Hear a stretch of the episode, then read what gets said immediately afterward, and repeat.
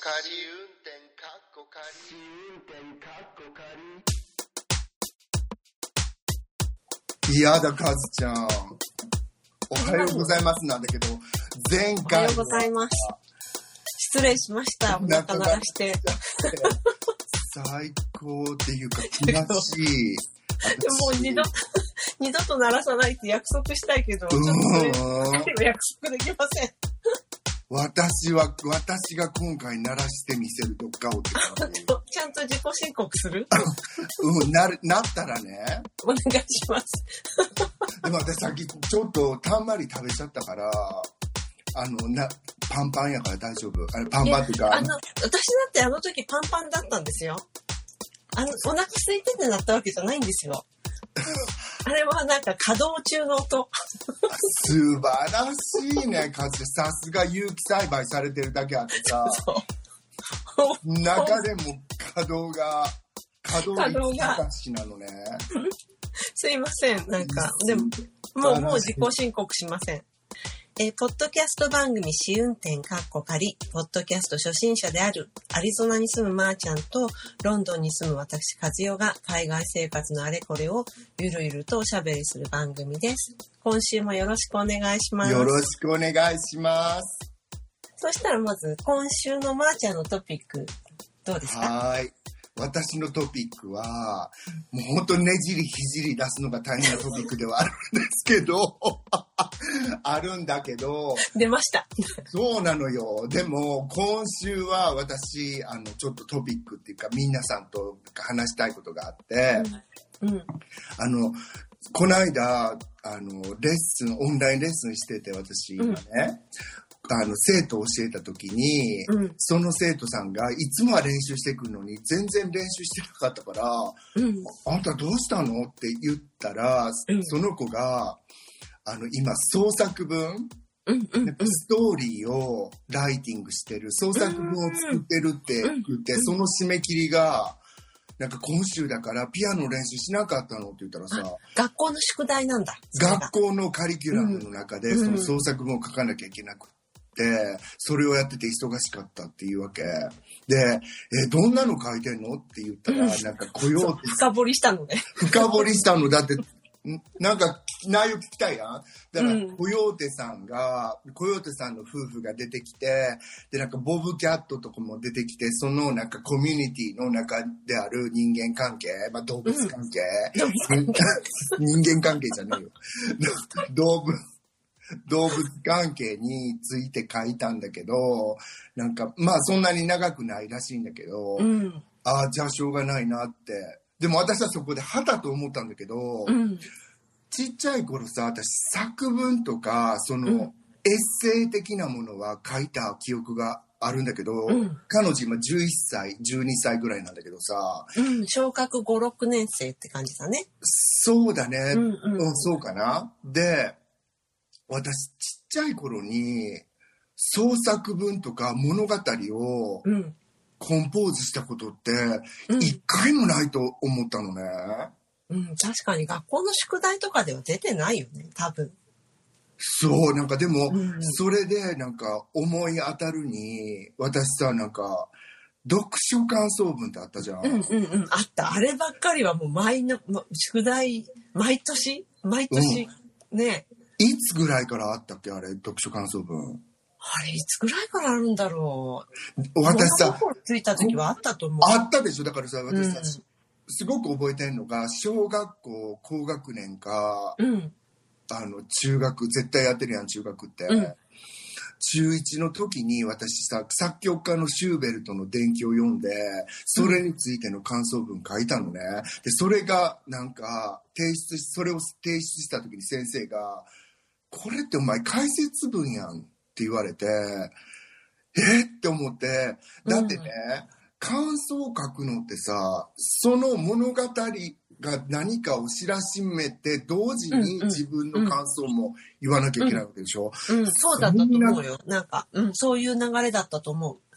でしょ、うん。でもさ、そんな高度なテクニックできないなと思って、でもまたさ、そのクラスにはさ、一人さ、上手な子とかいるわけよ。で、その子が発表したものを読んだらもうさ、本当プロなわけ。なんか、あ、これが、あの、いいとされるラインやったら、私なんか一生読書感想文書けないなと思って。で、その創作文を彼女がしてるって聞いたときに、うん創作文って全くのルールがないじゃん。本当に。そうだね。自由だもんね。でしょ？うん。いわゆる気象転結さえちゃんと書いてれば、うん。それがちゃんとなってなくても別にいいじゃん。うん、確かに。うん。気、気血とかでもいいと思うし、うん。なんか間違いっていうのがないじゃん。うん、うん。で、そっちの方がさ、なんか脳が活性化されてさ、あとさ、伝達量、自分の意思を伝達する能力が、なんかじょ発達するんじゃないかなって、なんか、それ聞きながら思っちゃったんだけど、カズちゃんって、なんかちっちゃい頃って、カズちゃんはさ、この文を書くのが本業なわけだから、読書感想文とかってどうでしたかっていう話。あの、あ私は結構得意だった読書感想文。でしょうね。うんすごい。いなんかでも、あれってやっぱりでもテクニックというか、それま、まー、ちゃんがまさに言った通りで、まあ、最初に軽くあらすじに触れて、こういう話でしたみたいな。で、私が一番感動したのはみたいなのを、最後のチャプターみたいなところにちょちょちょって持ってきて終わりみたいな。だから、だから、一つのそのフォーマットをマスターしてしまえば、もう正直本なんか読まなくたって、後書きだけちょっと読んで、すごい や、やばい、読んでないっていう時には後書きだけ読んで書いたりとか結構してて。だからめ、舐めた子供でした。最初から、その、あの、感想をバーって書いていくわけ？いやいや最初はあらすじを書いたと思う。最初はその本がどういう本だったかっていうのを書いて、うんそこでなんか自分が一番感動したのは、みたいな。あの、私が、私が疑問を持ったのはとか、私が感動したのはとか、そういうなんか、私を含めていくのは、その最後の方だけだったような気がする。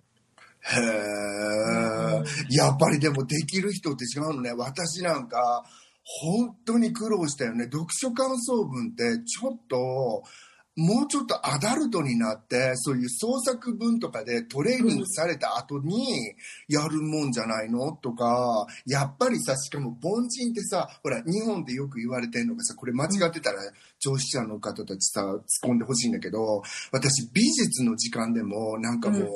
先生に、あの、お見た通り書けよとか小学校の時から言われて、でもそんなことを言われずにできんのって、ピカソとかさ、うんうん。無理量とかのレベルじゃない？本当にごめんけどそ。れになんか、すごい正直言うと、あれじゃないですか？そういうふうに子供が、あの、そういうふうに、なんかこう、見た通りに書けって言われたって、そういうなんか発想の自由さみたいなのってそういうところにあるから、なんかうんそこをこう、間違ってる、ピシって決めつけちゃうと、良くないような気がするよね。そういう芸術的なことに関して。そうなの。うん。で、なんか、まー、ちゃんに言われて初めて私もハッと気がついたけど、その、うん私は読書感想文得意だったって言ったのは、要はフォーマットがもう、なんていうか、あるから、うんそのちょっとあらすじ書いて、ちょっと思ったこと書いて、こう締めれば OK みたいな、うんそういうなんか、子供の頃からやっぱりそのマニュアルみたいなものを習得させちゃうのって、ある意味、自由さを変えてしまうよね。なんか、あの、自由な発想を、うん、変えてしまうかなっていうのは言われて初めて思ったかも。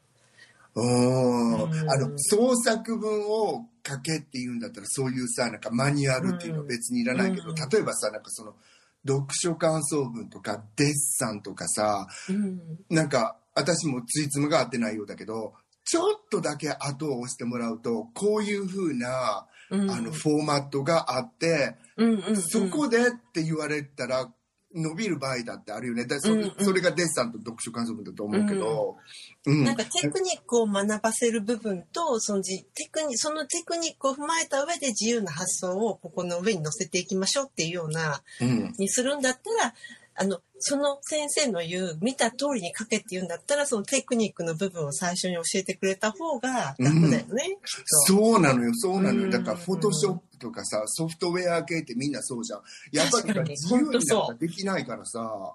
知らない時には本当無理できないよね。無理だよね、知らないでは。うんだからなんか子供がその自由に私が書いたことない創作文書いてて、あ、羨ましいなと思ったの。なんか、あ、お話、私お話作るんやったらやってみたいな。へやっても多分下手やと思うわよ。いや、でも、本当でも、そういうの取り組んで、取り込んでいくべきなんだろうね、きっと。うんだって取り込まない理由ってないもんね。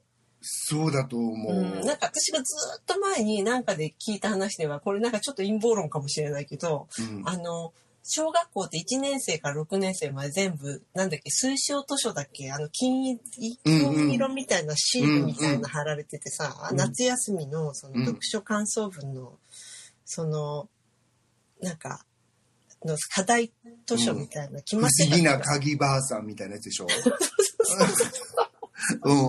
私らの時代あでは。れはなんかそういう出版社と取り次ぎだからなんかそういうところのやっぱり本を売るっていうことのうん。やっぱりそういうコマーシャリズムの上に乗っかったものだっていうのは聞いたことあるよ。すべてがコンスピラシーなのかしら。ねえ。そうだ、だそうよね。あの時はさ、無垢やからさ、不思議な鍵ばあさん読んでたけどさ、何も考えずに。まだってあれに選ばれてごらんよ。本の売り上げがどんだけ違うか。そうだよねうん。いや、これすごい叩かれたらどうしよう。だってこのポッドキャスト。ドキ。うん、皆さん、この読ことはどうでしたかって本当に聞きたいです。うん。ね、なんか考えるきっかけだった。私も考えたことなかったです。そうなの。うん。カズちゃんの今週はどうでしたか？私はね、今週はっていうか、実はこれ今週じゃなくて、その前の週に起きた出来事でそこから始まってるんであ言わんだらわからんのに。でも今週も継続中だから、うんなんか、えっとね、なんかね、その、えっと、ぼかしっていうのが、あの、を始めてみたんですよ。いや、かんわ私そういうネタ大好き。かっちゃん、ぼかしなしだったのね、今まで。わ今までかる。ぼかしなしだったのね。うんだって、うまい、うまい、まーちゃん。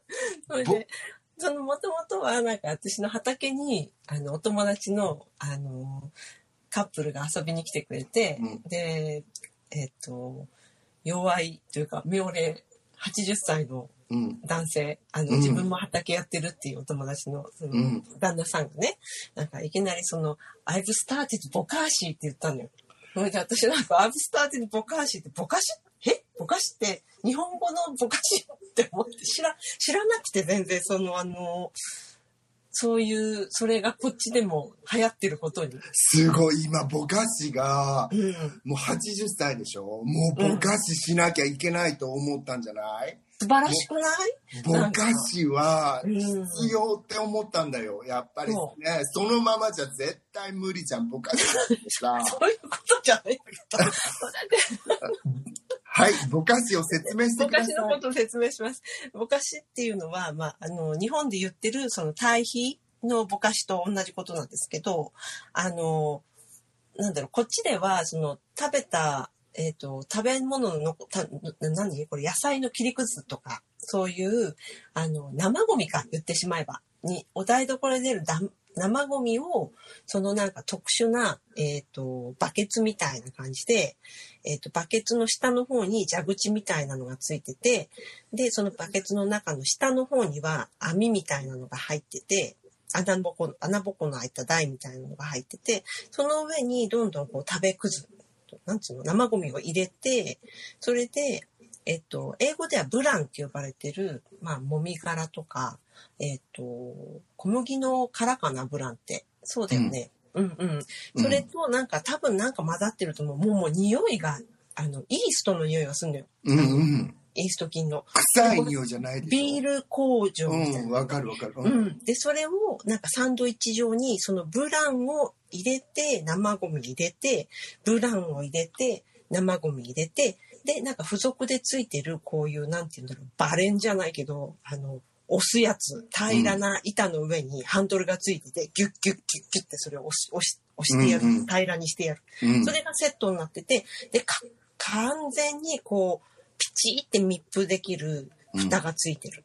でうんうん。、それで、えっ、と、その蛇口のところから、なんか4、5日したら出てくるって書いてあったけど、うちのはまだ出てこないんだけど、キュッてこう開けてやると、液体がそこから出てきて、それがまず、あの、じょうろの中で、未じょうろ使って水やりするときに、うんチャって少し入れてあげて、水で薄めて水やりすると、それがすごくこう、いい肥料になるっていうやつで、うんで、中身の生ゴミも、えっ、とね、14日間かな ?14 日間置いとくと、もうなんていうか、えっ、と、ぼかしとして、すごく、こう、えっ、と、微生物が、まあ、よ要はいっぱい発生して、うん。で、なんか、あの、土の、土を良くしてくれるんでね、それを混ぜるときっと。うんうん。で、そういう、そういうふうな、あの、システムのバケツうん。を買ったんですよ。そう。うんそれでなんか調べたの。日本ではどんな感じなのかなと思ってうん、ぼかしについて。そうしたら、日本のぼかしっていうのは、油かすや米ぬかなどに土やもみ殻などを混ぜて発酵させて作る肥料って書いてあって、うん。それでなんか私、まー、ちゃんご存知の通りあんまり YouTube 見ないんだけど、うん。あの、友達になんか言われてみたやつがあって、それが、ろ76歳、ひろちゃん農園っていう、あの、おばあちゃん、おばあちゃんって、おばあちゃんじゃないな、もう76歳は。おばさそんん。ね。姉様。お姉さんだね。うん。で、その、ひろちゃんが、あの、いろいろ野菜の作り方とか解説するんだけど、うんその中の一つに、あの、ひろちゃんが、あの、ぼかしの作り方を解説してるのがあって、うんそれがすごいもう、妙案で、うんまずなんかほら、日本って、米の精米機、自動精米機みたいなの、お米屋さんの横に置いてあったりとか、なんか、ちょっと駐車場の脇に置いてあったりとかするじゃないですか。うんうんうん。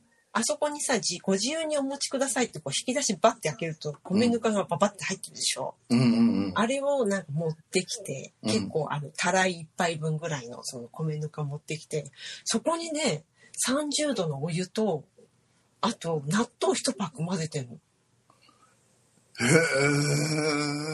で、それをこう、わー混ぜて、で、なんかビニール袋の中に入れて、で、閉めて、うん。毎日開けて、わー混ぜて閉めてっていうのを、うん1週間とか2週間とかすると、すごくいいぼかしができるんですえーね。、そうなの？うん、うん。だからなんか、それあ米によると抜かないけど、ここ。うん。そう、そうなの、米抜かないけど、うんそれでも、まあ私どこで手に入れるのかわかんないけど、そういうブランなんか、うん。それこそその小麦の殻うんなんか、もみ殻うん。みたいなのをどっかで手に入れられるんだったら、うん。それに納豆1パックとか、ヨーグルトとかでもいいんだって。その、いわゆる発酵するもんだったらいいそう、そう、スターターとなる菌うん。があればいいんだと思う。それで混ぜて、わー混ぜてやって、それを土に巻く。へえ。すごい。で、カズちゃんはその、あの、イギリス人のおじさまからうんうん。の前にもうやってたの？いや、まあうちはね、もう本当生ゴミを、ただもうコンポスト瓶って言って、うんえっと、いわゆるでっかいドラム缶状の、そういう、なんていうか、あの、箱の中にボンボコボンボコボンボコ入れて、うんで、なんか下の方にこう、タラップっていうか、なんつうの、この、蓋みたいなのがあって、下の方の蓋をバコって開けると、下の方にこう、土っぽいものが、うんコンポストができてるっていう、うん堆肥ができてるって、そ、それしか持ってなくて、うん毎回毎回キッチンから、あの、生ゴミが出たら持ってって入れるっていうことしかしてなかったんですよ、今までは。へえ。すごい。でもなんかさ、もうカズちゃんさ、本当にお店なしで回ってるよね。だってコンポスト作って、それで野菜してさ、それ食べてまた出て、あ、出たものをコンポストにはしてないのか。そうだよね。それはないね、うちは。うん、それもしてる人いるじゃん。そそれもやってる人いるじゃん。ねえ、まー、ちゃん言ってたよね。アメリカで売ってるって言ってたよね。そのコンポストトイレ。って結構アメリカのハードウェアストアで売ってたりするんだよね。うん。えーでもこれやるのはちょっと勇気がいるなと思ったけど、うんでもなんかそのボカーシで思い出したけどさ、私がこの間ネットフリックスで見た、えっと、to own, あ、to each her own っていう、これさ、日本語タイトルないみたいなんだけど、英語タイトルね、うんフランス語タイトルあると思うけど、それでなんか、その家に行ったら、その、ぼかしのタンクが置いてあって、蛇口がついてるじゃん、ぼかしうんうんうんうん。で、それをなんかドリンクだと思って来た人が飲んじゃうシーンがあって、で飲んだらなんか、んパンもあるみたいな感じでさ、あ、悪いって言うてるシーンがあって、あ、みんな、もうパリスのおしゃれピーポーも、ぼかししてるんだなって思って。ねえ、なんかまーちゃん、私、それ、そんなの全然知らなかったから、その、うん。お友達から最初聞いた時に、は？って、なんか、今が、我が耳を疑うぐらいの、そんなの、え、あるんだって、全く知らなかった。そうなんでね、そのうんぼかしって、私が質問なんだけど逆に、うん。あの、観葉植物にも使えるの？あ、使えると思うよ。ただなんかものすごいパワフルなんだって、結構強いんだって。うん。だからあんまりいっぱいいっぺんに入れない方がいいっていうのは、そのお友達が言ってた。へえ。でもちょっぴりでいいんじゃない？うん。ねやってみたらいいと思う。皆様もぼかし、ぜひぜ試してひおください。試しくださいませ。じゃあ今回のメインのテーマいきましょうか。えっ、と、今回のメインのテーマは、えっ、と、老後のことどうするっていうのをちょっと話したいなと思っていやー 永遠のテーマなんですけど。ね、永遠のテーマだよね。誰もが避けられない。本当に。うん。でもなんか、あの、私が老後のことを考えるときに、うん一つすごい、まず、あの、ちょっとお話ししたいことがあって、私がなんか老後のことを考えるときになくて、これなくして語れないっていうことが一つあって、うん それが、えっと、私がボランティアでお手伝いしている、忘れなぐさプロジェクトっていう、あの、プロジェクトのことなんですね。で、えっと、忘れなぐさプロジェクトっていうのを簡単にご説明すると、えっと、1950年代後半から1980年代の真ん中らぐらいまでに、えっと、日本からイギリスに来た、あの、方々。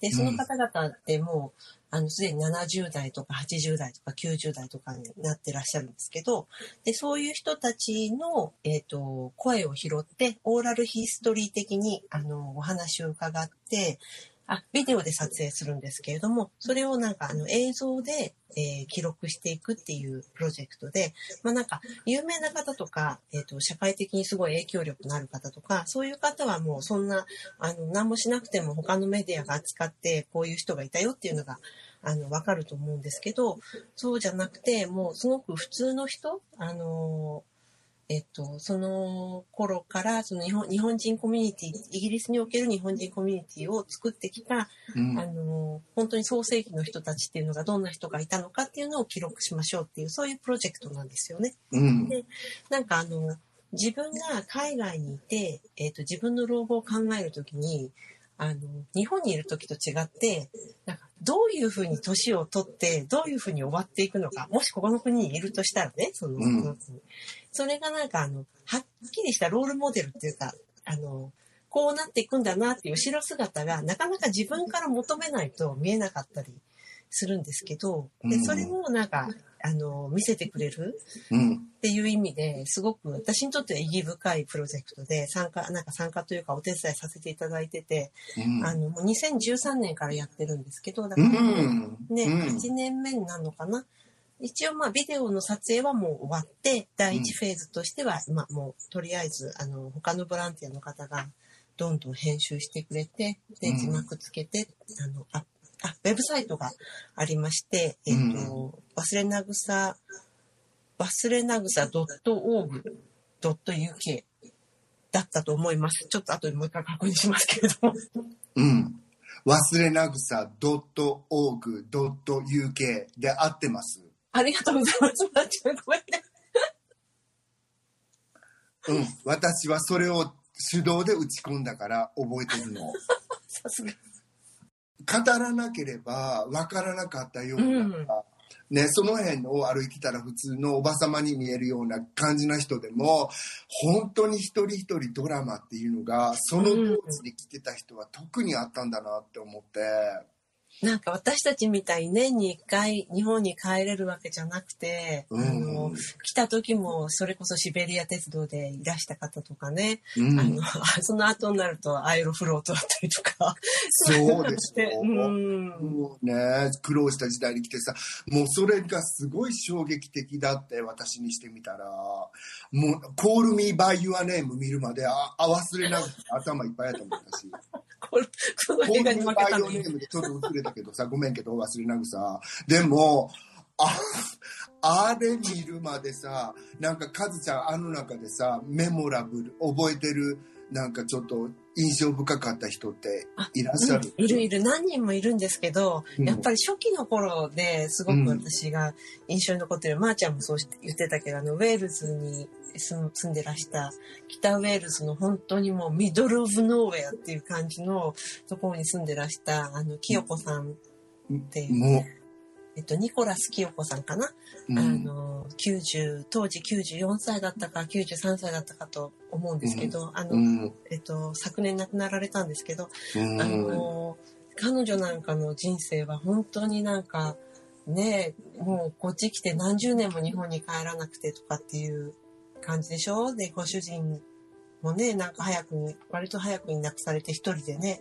ねえ、されて。うーん。あのそういう何もないようなもうお隣との間ももう何十メートルも離れてるようなところに住んでらしたんですけど、でも、あの、日本語がもうとっても達者で、で、あの、お芋さんが本を送ってくださるということで、ものすごい読書家で、うん、これまたあの、日記をすごいつけてらして、うん、インタビューに行った時も、その日記を片手に、あの、何年の何月にこれがあってね、みたいなのとかもすごいもうパリッと覚えていて、うん、一人暮らしされてたでしょ？うん。だからなんか、その自分自身の、ま、ひすごいなんかよくある言い方で就活みたいな、うん、その自分の終わり方をどういうふうにするかっていうのもすごいちゃんと考えてらして、うん、うん、それでもうあの、ちょっとボケてきたから、で自分でよ、自分でもうちょっとボケてきたから、私はあの、ホームに行きますって言って、もう自分で、あの、選んだ場所に行かれたりしたから、まあ、そこ嫌で一回戻ってきちゃったかっていうのはあるんですけど、それでもまあ最終的にはまた行ったみたいだから、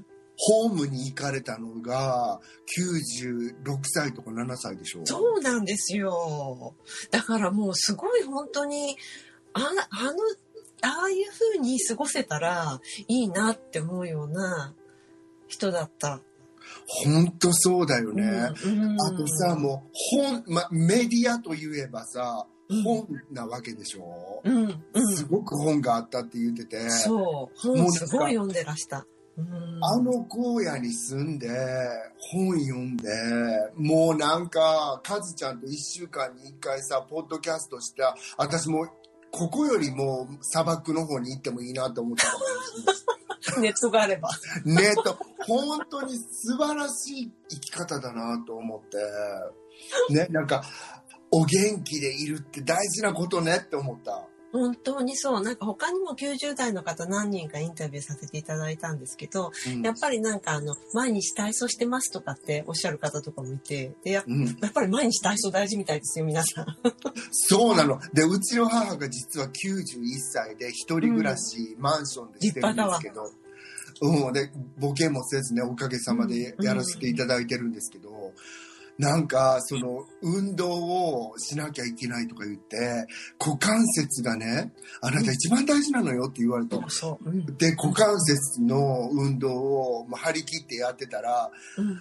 あ私この間股関節をなんかペキぐらいの程度でやってしまったような気がして股関節もあまり張り切ってはいけないみたいだわとか言って 今治りましたけどよかった、よかった。もうなんか無理しないように。程度は程度問題だねと思ってもうそうもう自分はさなんかマヤプリセツカヤ気取りでやってたのにレジェンドなバレリーナ気取りでやってたのにのにでも本当にうちの母もさ言えば91歳なんだけど、うん。全く私が育った場所と全く縁もゆかりもないところに一人で引っ越して日本の中でようん。私は三重な70何歳でっておっしゃった？71歳ででうん三重県ってはとこで私は生まれ育ったんだけどそこからうちの母は全く遠いもう何を乗り継いでカニを乗り継いでっていうところに引っ越したわけ70歳でもなんかあそこに引っ越したいわって思ってうんでそこで引っ越したらうちの母の性格は特にそうなんだけどもう毎日が幸せで、うんその近所の方とかもさ、マンションに住んでる方がまたよくしてくださるのよ。なんか3人、4人とかいて。でも、入り込んでくる感じじゃないのね、彼女。うんうん。3日見なかったら、なんか管理人さんに言ってくださいね、みたいな感じから、うんあはいはいはいはい、みたいな。ほら、日本の田舎って難しいんだよって言うけど、なんかに田田舎にもいっぱいあって、うんちょっと新幹線が通ってるような田舎だから、田舎でもないわけ。都市は都市なんだよね、だからきっと。いわゆる、まあまあなうん街なわけよ。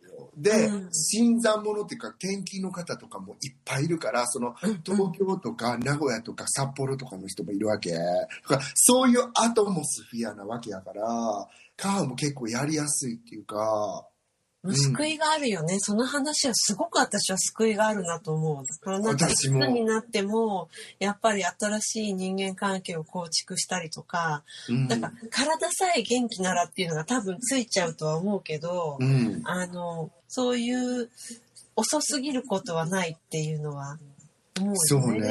うんあれなのかな？まー、ちゃんのお母さんとか結構検診とか受けたりとかされてるの？してるよなんか、うんあの、それも、それもあったの。なんか、本当に病院に、いわゆる全てのものが揃ってる病院に、近いところに行った、近いところに引っ越したのね。うんん、ううんだから、そういうのも楽ですよね。うん、と思って。特になんかこう、病院で検診受けたところで何もピックアップされないで来れてるってことなんだよね、きっと。うん、だからその、なんだっけ、認定があるじゃん。私よく勉強してうんうん、るカズちゃん介護認定？うんうんうん。そういうのには引っかかってないっていうか、その前のなんかあるでしょ見回らなきゃいけない。養子縁ね。そうそうそう。んそういうのって、まあ、年が年だから、うんクレームすれば OK みたうんいなうん、感じに何かなる。ヘルパーさん週に1回とかそういうのだったら使えるよっていう感じだよね、きっと。そう、でも。も母は、あなんか、他人様に、わかるでしょ？あの年代ってさ、人にしてもらったら負けっていう年代からさ、もうムカつく。それがでちょっと喧嘩することあるけど。でももう全然本当になんか one of the lucky ones だよね。あの、何もなくてそこまでさ、90代で一人で暮らしてられるっていうのは。そうだね。でもね、うん私、あの、NHK のさ、ファミリーヒストリーとか見ててさ、うんうんうんみんなのさ、あの、ご家族とかインタビュー行くじゃない？うん。みんなさ、96歳で格尺としてるさ、うんうんうんひいおじいさんとかさ、もう結構なおじいさんもいらっしゃるんだなと思って、私ほら、メディアでだけ聞いてるからさ、もうあの年になったらほとんどの人がさ、大変になっちゃうのかなっていうイメージでいたけど、そうでもないんだよね。半分そうね。うん。うん。100歳でも現役で働いてるっていうお友達の、おあの、おじいさんか。うん。いらしたもん。で、なんかもう、家族が頼むからもう、あの、何？えっ、と、あんまり無理しないでくれみたいなこと言って、うん言ったら、そのなんか、家族を騙して、自分はなんかデイサービスに行ってるって偽って、会社とか行っちゃって、で、なんか帰ってきて、今日はこの折り紙折ったんだとかって、なんか、本当は会社で仕事してたくせに。だからそれぐらいお元気だから。日本の方。ね、日本のそうそうそう。じゃあ私今から折り紙折っとこうかな。そうだね。家族を騙すためにはいい手かもしれない。折り紙がね。ね、ボール投げとかもさ、私さ、一回おばあちゃん、知り合いのおばあさんのその介護施設にお見舞いに行って、うん。ボール投げとかされて、あの、介護士さんが投げたボールを前にいるさ、あの、老人の方が受けるっていうやつで、はい、次鈴木さん行くね、はーい、とかさ、はい、鈴木佐藤さんね、はーいっていうのを、あ、楽しそうとか思って、やりたいの？あ、ボケる前にやりたい。あの、私の、あの、まー、ちゃんも知ってるけどさ、仲良くしてる、あの、写真家の、えっ、と、もう70代の、あの男性なんかはイギリスに住んでらっしゃる。うん彼なんかはあれ、あの、電動の、あの、じなんつうの？自動車で、電動三輪車じゃないけど、電動バイクみたいなのあるじゃない？あの、高齢の方がよく乗ってブーンってうん歩道を走ってる。うんあれ乗りたいって言ってました。乗りた。早くあれ乗りたいって。なんかあれでしょ？あの、余興として乗りたいんでしょ？いやいや、乗りたいみたい。もう乗りたいよね、ああれに。余興としてそう。なんかまるでなんかその口ぶりが、ハーレーに乗りたいって言ってるのと同じような感覚で、あれに乗りたいって言ってました。それって子供があれに乗ってみたいと同じレベルなんだよね。わかる。動いてるから乗りたいって。うん大丈夫。あと、うんあともうちょっとで本当に乗れちゃうかもだから待ってなさいって。待ってなさいって感じだけど、そういう海海外の人の話ね、うんうん人っていく人の話に戻るけど、その、全くさ、日本、その年代の人って特にそうだけどさ、うん。全く日本にずっと触れてなかった人がさ、うん。なんか、その人たちって多分、私たちよりも、いわゆる日本が、日本に対するスピードがバーって離れていく時間が早かったと思うわけ。うん。うんイ。ギリスにその分馴染んだ、あイメイギリスはいはい。うん。その分馴染めたと思うのよ。うんままず日本に帰る頻度がもう圧倒的に少ないもんね。その頃来た人たちって。でしょ？何十年帰ってないとかっていうのもざ、っていうのザラ？うん。うん。でそれってさ、あの、いい具合にいじ皆さんさ、イギリスに馴染んでるなってあのビデオ見て思ったんだけど、そのあの方たちは忘れなぐさの人たちはどうか知らないけどさあんだけ長いこと日本にやってないと日本のことが理想化されちゃう人っていない？頭の中で、あると思う。なんか、だから帰って、あの、た、あの、なんだろうな、その、えっと、忘れなぐさプロジェクトのビデオって必ず最後の方で、この後、あの、このままイギリスに住み続けて、そこがし、そこを姉妹の住みかとしたいんですか？するんですか？みたいな質問って必ず出てくるのね。うん、興味深い、うん。うん、でなんかあのパターンとしてはやっぱりお子さんのいらっしゃる方はお子さんがこっちにイギリスにいらっしゃる方はもうそのままここを姉妹の住みかと、まあ、おお孫さんもいたりとかそういうので、ここ姉妹の住みかとするつもりですみたいな方が多いんだけど、うん。あの仮にお子さんがいらしたとしてもご夫婦2人とも日本人の場合っていうのは日本に帰る人すごく多いんだよね。うんうんそうなんだ。ううん。ん、でそれでなんか本当に帰っちゃった人っていうのも何人かいるんですけどうん。あの一組だけその帰られた後で日本でインタビューあのしたケースが一個だけあってその中に。あの大場さんっていう方なんですけどウェブサイトにも載ってますけど、あの大場さんなんかはやっぱりすごくやっぱイギリスに長いこといいたからだからだったと思うけど日本に帰って最初の1年はなんで帰ってきちゃったんだろうって毎日毎日思ってましたっていうのは言ってた。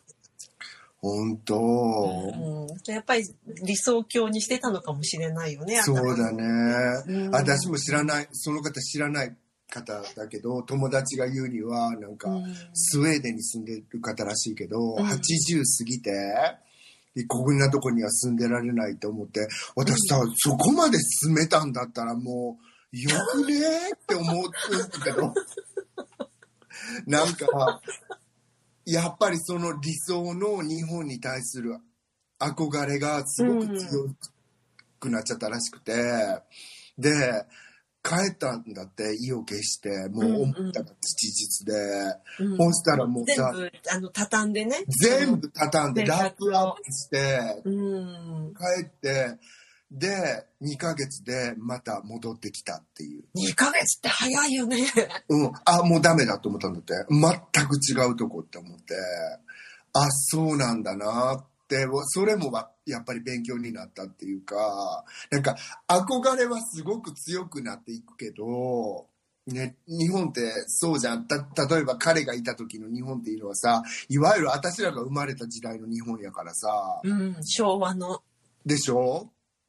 そのその頃ってやっぱり素敵やったんやないの？だその頃のイメージのままいたら、うん。うん、もちろんそうやってなっちゃうのかなって勉強になったっていうで、でか、もその方のなんていうか思い切りの良さ、どっちに行くにしてもその思い切りが良くて、しかもその判断力の、なんていうの、判断の速さみたいな、うんうすん、ごいよね。2ヶ月でスパッと、もうダメって決めて、1年様子見てとか、そんなんじゃなくて。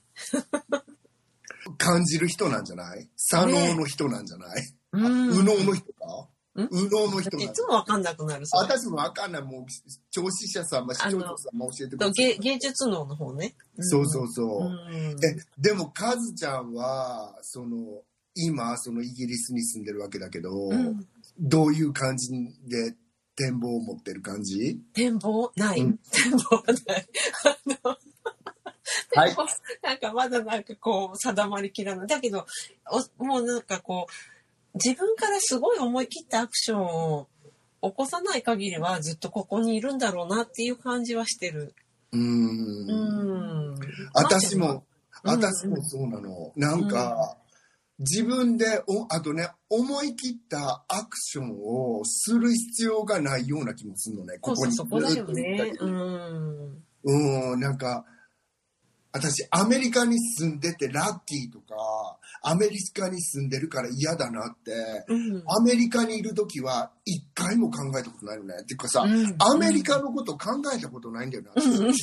わかる。自分が住んでる場所っていうだけのことだもんね。そうう、んなんか、その関係性って、うん。いや、どうしよう、デワッシュって言われちゃう。なんか、日本ではすごい考えちゃうのよね、え、私。そう？でもで、私その感覚って、私小平市のこと深く考えたことないのと同じだなってあ思って小平。市深く考えない。小平市、小金井市、東村山市、深く考えない。でも、だよね。立川市のことは深く考えちゃう。な深むことも考えないけど。いや、嘘あなんかもう新宿に出なくていい大都会って思っちゃうと、え、本当にそうなの？本当に新宿に行かなくていいの？ってか 考えてしまうかもしんないかもしんない。ですごく便利で、うんいろんなことは、を感受できるじゃん、日本って本当に。もう食べ物食ったら全部運命しよう。まあさん。まさに、まさに出ちゃって。あ で、なんだけど、やっぱり、なんか、それをやってる時間って、多分、食べてる時間とか、ね、例えばね、食べてる時間って、2時間も食べてないじゃん、1日そうだね。うん。そう、その2時間以外でどういう環境下に私はいるのかなっていうのって、日本じゃちょっと考えてしまう部分があるんだよね。一回ほら、私さ、イギリスに行く前に東京に住んでたじゃん。あ、そうだよね。そうだよね。うんそこは結構大きな、なんか、天気だよね、きっと。うん、だからそのうん。1年目、大場さんじゃないけど、1年目っていうのが、すごく激しかったの、私。あのそ、なんて言ったっけ？あの、リバースカルチャーショックって言ったっけ？そう、ねリバースカルチャーショックが大変で、で、うちの姉とかさ、もう、お前、ゼロ言ってんじゃねえよ！みたいな、もう、わかる？なんか、みんな病んでんだよ、お前もやめぐらいの。人生ってそうなの？ラララララララだなぐらいで、それで1年ぐらい過ごしたら、なんか、あだんだんそういうのに、あの、水の温度が合ってくるっていう。はするんだけど、でもやっぱり、あの、特にあの、消費が、消費社会だから、日本は。ね。わかんないですよ。うんコロナ禍で。でも、それにもちょっと違和感あったりとかして、あ、あそっか、やっぱり違和感、そこに違和感感じるか。うん、そうなの。で、私が、あうん、病んでるまでは言ってないんだけど、その、うん。頭に霞がかかったような状態でロンドンに引っ越したじゃん。そう。頭に半ばぼんやりだったかかってる状態で、もうなんか本当に平安朝のさ、あの雲みたいなのが垂れ下がってる状態で私は大英帝国に足を踏み入れたら、あんな曇りの国でさ、その雲がスッて伸いたもんね。なんか知らんけど。カーテンが開いた。カーテンが開いてご会長。御開帳で現れた私は、なんか、あの、十人十重を着て、オールドコンプトンストリートに登場した私。双方、双方にこう。そうそうそう、登場しちゃったんだけど、あ、あの、環境を変えると、その、んどういうアルゴリズムが働いてるかは知らないけど、うんパッて晴れるんだなって思ったまあいわゆるリセットだよね、きっと。そうそう。うんで、カズちゃんもさ、なんか言ってなかった？なんか誰かご親戚の方が、うん。あの、あそうそうそううん。あの、リバースカルチャーショックね。そううちの配偶者の両親なんですけど、うんあの、アイルランドの出身で、でもほとんど、人生のほとんどやっぱりイギリスで過ごしちゃってるたにもかかわらず、うんやっぱりなんかお父さんが引退した途端にアイルランドに帰りたいっていうふうになっちゃって、うん。それでなんかお母さんと自分と一番下の弟二人、あの、うん息子さん二人を連れてうんアイルランドに帰ったんだけど、でもそこでの生活は決して幸せなものではなかったみたい。やっぱりなんていうか自分が思い描いていたものとはもう全然違うし、うんお母さんに至ってはもうお友達とかも本当イギリスばっかりだったから、うん。だからもうほんと帰りたかったみたい。で、お父さん結構1年ちょいぐらいで亡くなったのかな、アイルランドで。心を病んで？あ、いやいや、心を病んでじゃないけど、あの、うん普通に、普通にって言ったら変だけど、まあ、心臓で、まあ、家系だと思うけど、うんやっぱり心臓で亡くなって、うんで、結構お母さんもさっさとこっち戻ってきちゃったもの。あ、そう。戻ってらしたんだ。うん。戻ってきてもうさっさと。うん。やっぱりさ、長く住んだとこって、そういうことなんだよって思って。うーん。このさ、やっぱりね、財力、医療、お友達がトリプルスレッドだよね。本当に。なるほど。私すごいそ、すごいそう思う。なんか、お友達っていうのも、なんか、ベタベタして、もう、うんなんかすごい影響力があるっていうような友達じゃなくて、私とここにいる友達みたいに、一週間に一回も会うか会わへんか、うん、うん。もう遠慮もへったくれもない友達やから、ここにおる。なんかそういう遠慮とか全くないわけ。だからそういうお友達がいてくれるのはありがたいなと思うけどね。うん。で、なおかつ、なおかつあれだよね、そのまーちゃんのお母さんのケースを鑑みるに、その最後のトリプルの3つ目のお友達っていうのは、あの、どこか別のところに行っても、構築できる可能性大。あるね。人による全ての答えはこうです。わからないか人による。これで全ての答えは OK って言われてることく。でも、本当に、あの、友達が作れないのよ、大変って私は、スウェーデンですごい思っちゃって、人生で初めて。なんか、友達ってどうやって作ってたっけなって思ったんだけど、あの、いや、で、それでもやっぱり関係性ってできていくから、そうだよね。それにどれだけアプリシエイトできるかっていうのが問題だよね。うん、それにどれだけ感謝できるか？うん、うん。あ、老後はそんな感じで、カズちゃんと同じだね。なんかアメリカにこのままダラダラいて、うんまあ、大病したら考えようかなっていう感じ。うんでもみんなに言うとくけど、私はね、このね、アリゾナのこの風光明明媚かどうかわからないけど、この環境の良良さが、明媚じゃないよな。環境の良さがすごい気に入ってて、うんもうなんか鳥は来るし、サボテン綺麗だし、うんうんうんうん。ヘビは歌ってるしっていう感じヘビで、歌うの？歌わない。そう。今創作文考えたの私。で、コヨーテ。こコヨーテも毎晩歌ってるし、すごい気に入ってんだけど、この間さ、なんかコロナとは関係なく、私一日だけ熱出しちゃったことがあって、知恵熱みたいなやつ。うん。なんか知らんけど。結構高熱だったんだね。うんうん。で、一日で下がっちゃったけどうさ、ん。その時に、あ、こういういつも綺麗だなって思ってる環境なんかどうでもよくなるわと思って。自分の体調に比べたら。そう。だから、あ、病気の時はこういう面持ち、あの、考えになるんだなっていうのも分かりましたから、本当に大病したら日本に帰るかもしれません。その時は皆さん明るくお出迎えくださいませ。いいですか？すごい威圧感を与えました。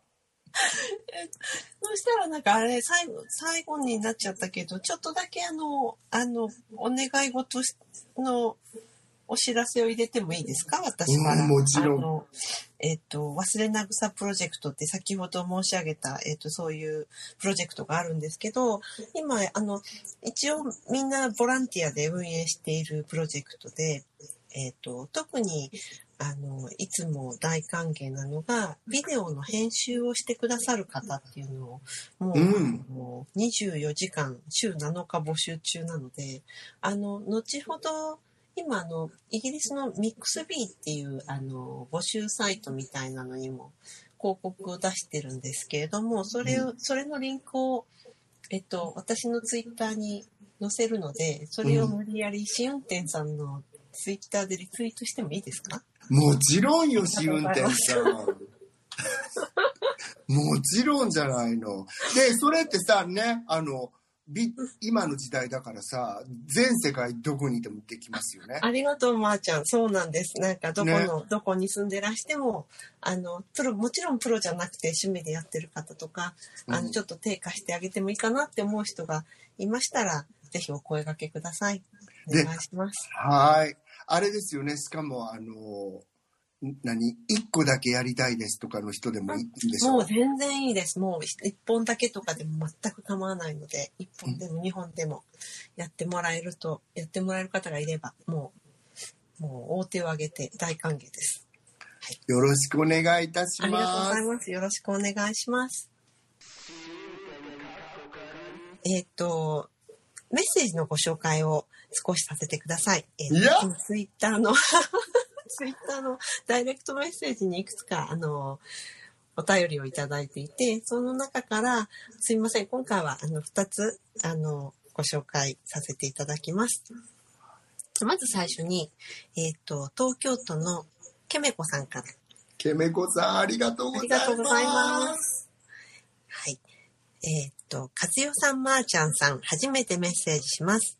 更新が楽しみで、毎回ファーストリッスン、かっこ笑いをいつにするか悩んで、大事にお休みまでと、あ、大事にお休みまで取っておいて聞いたりしています。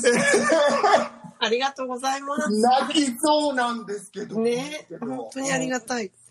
今回聞いていたら、私はリスナーさんの平均年齢より少し下の35歳ですが、倍賞千恵子さん握手会に行くような人間のため、すごく楽しいです。私も行きたいです。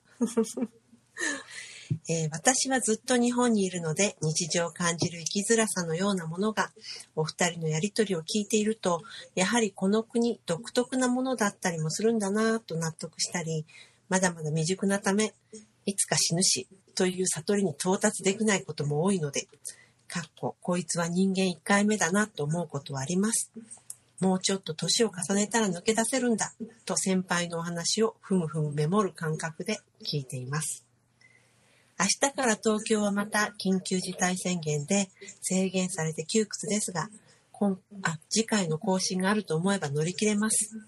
楽しみにしています。お二人も毎日お元気で過ごしてくださいね。ありがとうございます。エマコさんありがとうございます。でもまださ、死ぬ悟りに至らなくて全然 OK。もうどうぞ。35歳ですよ。うん若いですよ。これからですよ。ね、根性がさ、なんかもう花を咲かせてちょうだいよの年齢だしね。35歳って新しいこと全然始めてもいい年じゃない？そう、本当にそう。それってなんかやっぱり過ぎて余計にそういうふうに分かることでもありますよね。うんうん本当に羨ましい。あ、もう、倍賞千恵子さん言ってくれてるような方なんだ。ねえ、ねえ、私もでも行きたいな、握手会。私もみつこにも行きたい倍私賞。もそれ言おうと思った。ででも35歳の人が倍賞千恵子さんってさ、私が、私から見てみたら、有馬稲子さんのサイン会に行ってるみたいなもんか。あ、行くわな。ねん行くわね全然普通の感じの方だわ、この方。うんありがとうございました。ありがとうございますよろしくお願いします。では、あの、もう一方ご紹介しますね。うん。はい。えーっと、ペンネームカル、カリフォルニアのお母ちゃんさんから。こちらはですね、前回の多分ストレスに関するお話を受けてメッセージですね。ちょっと抜粋してご紹介します。えーいつも試運転かっこ仮を楽しみに聞いています。今回は静かな家の中で一人家事をしながら聞き終わりました。こんな一人の時間が戻ってきたのはつい最近のことです。うん。うん私が住むエリアは昨年3月半ばから外出制限。子供は家でのオンライン授業へ。夫はテレワークへと切り替わり、毎日毎日24時間家の中に誰かがいるという状況が精神的にかなりしんどかったです。うん、やっぱりいらっしゃるんだね。うんわかる。うんうん。子供のオンライン授業では、やれネットが落ちただの、ズームが始まらないだの、そういうことに振り回されたり、授業や夫の会議が気になって、掃除機や洗濯をするのを控えたり、子供のお昼ご飯の用意などで時間時間を取られることもあり、生活を制限されている感じがして、そこがしんどかったです。うんわかりますね。うんうん子供はほぼリビングで授業。夫はドアを閉めて書斎で仕事。なので私がヤドカリのように空いている子供のベッドの上か、自分のベッドの上で自分のカレッジの授業を受けていて、家の中で自分のしていることのプライオリティが一番低いような感じがしたこともなんとか、なんだか辛かったです。辛いよね、それはね。うんうんようやく友達に会えるようになったので、先日久しぶりに数人で集まってお茶をしましたが、それぞれが皆晴れ晴れとした顔をしていました。ワクチン接種が進んで子供が先月から少しずつ登校できるようになり、今は週4日登校できるようになりました。夫も少しずつ、えー通勤するようになりました。静かな平日が戻った初日は何をしていいか分かりませんでした。かっこ笑い。それでは、これからも、ポッドキャストを楽しみにしています。ありがとうござありがとうごいます。ざいます。で最後に一行ありますよ。興味深い質問が。ところで、番組名の試運転、カッコ仮は、本運転に変わるとか、カッコ仮が取れるとかあるのでしょうか？どうですかまー、あ、ちゃんは？もう私もこれは永遠のテーマなんだけど私たちの関係がいつもなんか試運転のフレッシュな感じだしとか話し始めるとすごく長くなっちゃうんだけどねしばらくは今ちょっと相葉君みたいだった。しばらくは延長。相葉くん、プロマ相葉君なんかもうやだそう借りがつくかもしれないです。うんあの、もうこう、最後あれじゃない？あの、思い切って、試運転取って、カッコ仮だけやるっていうのあるじゃんかっこ仮だけで行くかもしれないもう本当に。でも本当になんかさ車の運転のポッドキャストって思われたら嫌だよね。いつも本当に試運転を今日はトヨタの新型カローラやってみますとか言うさ。あの、なんだっけ、トップギアみたいな。トップギアみたいな風に思われてたらどうしよう。いやでも私らはごめんねこの話長くなっちゃってさそのまー、ちゃんとカズちゃんのほにゃららほにゃららっていうのは絶対したくなかったんだよねなんか知らないけどそうなんですよ。なんかちょっと柄に合わないかなっていう感じで。そうなの。なので、うんこに行くかも。まあ、このカリフォルニアのお母ちゃんに戻りますけど、なんかでも、本当にね、あの、頑張ったんですね。なん本か、当にお疲れ様でした。もう旦那さんにしてみたらさ、金のわらうんじを履いて探せ、この世のあ、本当にそうよ。本当にそう。うんねって感じだけど、でもうん私やったらさ、ちょっと、ヤドカリはお前じゃ、とこもあるから、でーんと。でーんそうとかない。ヤドカリはだからそれってやっぱりあれなのかしら日本の大和なでしこにあのあの脳の会話に組み込まれた遺伝子なのかしらね。自分が遠慮するっていう感じ、犠牲にしちゃうってことね。どうしても。うん。それは私にはないかもしれへん。なんか私これはピアノをやってるからさ。なんかあなんか私がピアノを鳴らしてる時はあなたはちょっとお部屋に入ってこないでくださるぐらいの気分でやっててそれでもやつは入ってくるからお腹空いたとか言いながら。まあさすがにまーちゃんの場合、あの、ピアノを持って子供部屋のベッドの上に行けないから。でもさ物カリフォルニアのお母さんってあるのでさあのあれじゃないかあの何各地過去のドラマじゃないけどあの紙のピアノ持っててやるんじゃない？そういう人って大事だからあそういうのあったね。すごいなんか記憶を呼び覚まされたけど。そう、なんかそこまですると思う。でもさ、なうん、なんか新しいさ、光も見えてきてよかったですよね。もうこ本れから本本当に。今また新、何、新型がどうのこうのって言われて増えてきちゃねってる。と、うん。どうぞこのまま行くことを願ってます。本当それになんかそういうちょっとこう日常の思うところとかこう言いたいことがあったらもうね裏の井戸に王様の耳やロバの耳って叫うんぶ気持ちであのメッセージ書き込んでいただければ 私たちが紹介いたします。はいあの裏庭の井戸だと思ってうん、ごま炊きながら燃やします。すっきりした気持ちでキッチンに帰るみたいなね全然すっきりしなかったりしてごめんけど。人に話すだけでスッとすることって世の中やっぱ結構あるから。違うの。人に話すからスッキリするんだよね。本当に。なんかさ、ねえねえ今なんで違うのって言われたの私。違うのってなんで私言ったの？そのま、私さ、その、however とさ、but とさ、whereas の使い方が、なってないよねって言われるのね。すごい違うのって否定されたから何言われるんだろうと思ったら、同じこと言ったのね。なんかごめん。私さ、違うのっていうのって、なんか、therefore っていう意味なんだけど、あ、そうなんですかっていう意味なの。あ、そう。いや、でも、文になってるけど、そこまで違うのも、でね、カズちゃんっていう意味なの。それ、すごい今日あれ、まー、ちゃん、あの、まー、ちゃん編集するときに、うって思うかもしれない。絶対思うけど、ここは、あの、皆さんそう、天気予報いいきますか？いや、言ってもいい。もう今日は長いで、これ。え、そうなの？うん、でもいい。もうみんなだって、ケメコさんとねカリフォルニア母ちゃん二人が聞いてくれればいいんだもん。あ、お願いしますね、お二人のって。うんそう、天気予報、2021年4月30日から2021年5月6日までのお天気ですね。私、なんか今週すごく実はバリエがあって、なんか最高気温が20度以下まで行って、すごい寒いとか思ってた日があったのに、またこの金曜日から、あの、普通に戻って、普通暑い。暑いの、あの、最高が34度金曜日で、土曜日に至っては37度まで上がります。その後、37? そう、37度まで行くみたいね、土曜日。すごいね。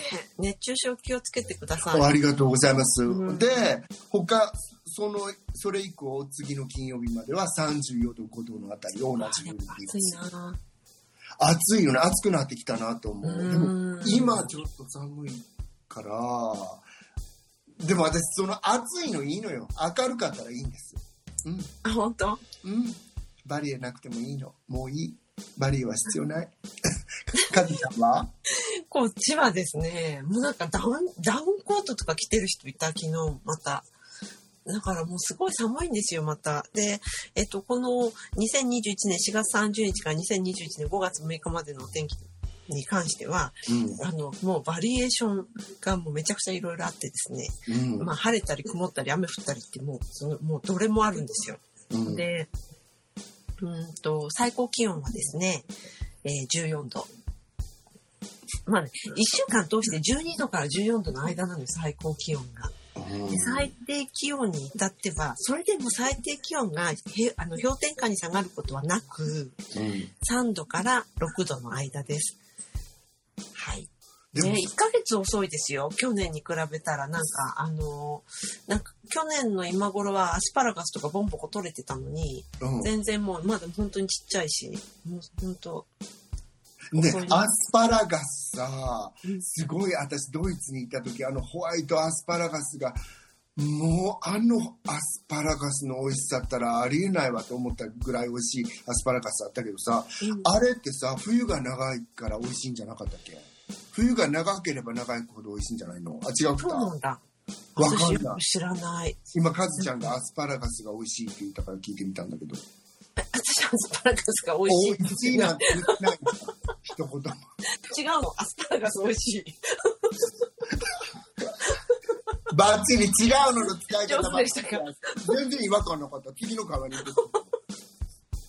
えーポッドキャスト番組試運転かっこかり第6回はいかがでしたでしょうか？第6回ですよ。わお。ね。うーん。で、気に入っていただけたらお使いのポッドキャストアプリからフォロー、サブスクライブをしてくださると嬉しいです。えー番組では皆様からのメッセージをお待ちしております。紹介欄にあります番組のツイッターアカウント、えー試運転 K までお寄せください。いただいたメッセージは番組内でご紹介させていただくことがありますので、ツイッターアカウント名を捨てたい方は、匿名希望やペンネームなどを添えてください。えーダイレクトメッセージも大歓迎です。で、次回のテーマ。はい。はい。何ですか、はい。私が巻き込まれた犯罪。ちょっとヘビ、ヘビに聞こえますけど、軽いものから、軽いものまで。ごめんけど、軽いものから軽いものまでしかないでしょ。そうなんです。でこちらに関するメッセージもお待ちしております。はいえー。はい。それでは、今週も最後まで聞いてくださってありがとうございました。また来週お会いいたしましょう。ごきげんよう。さよなら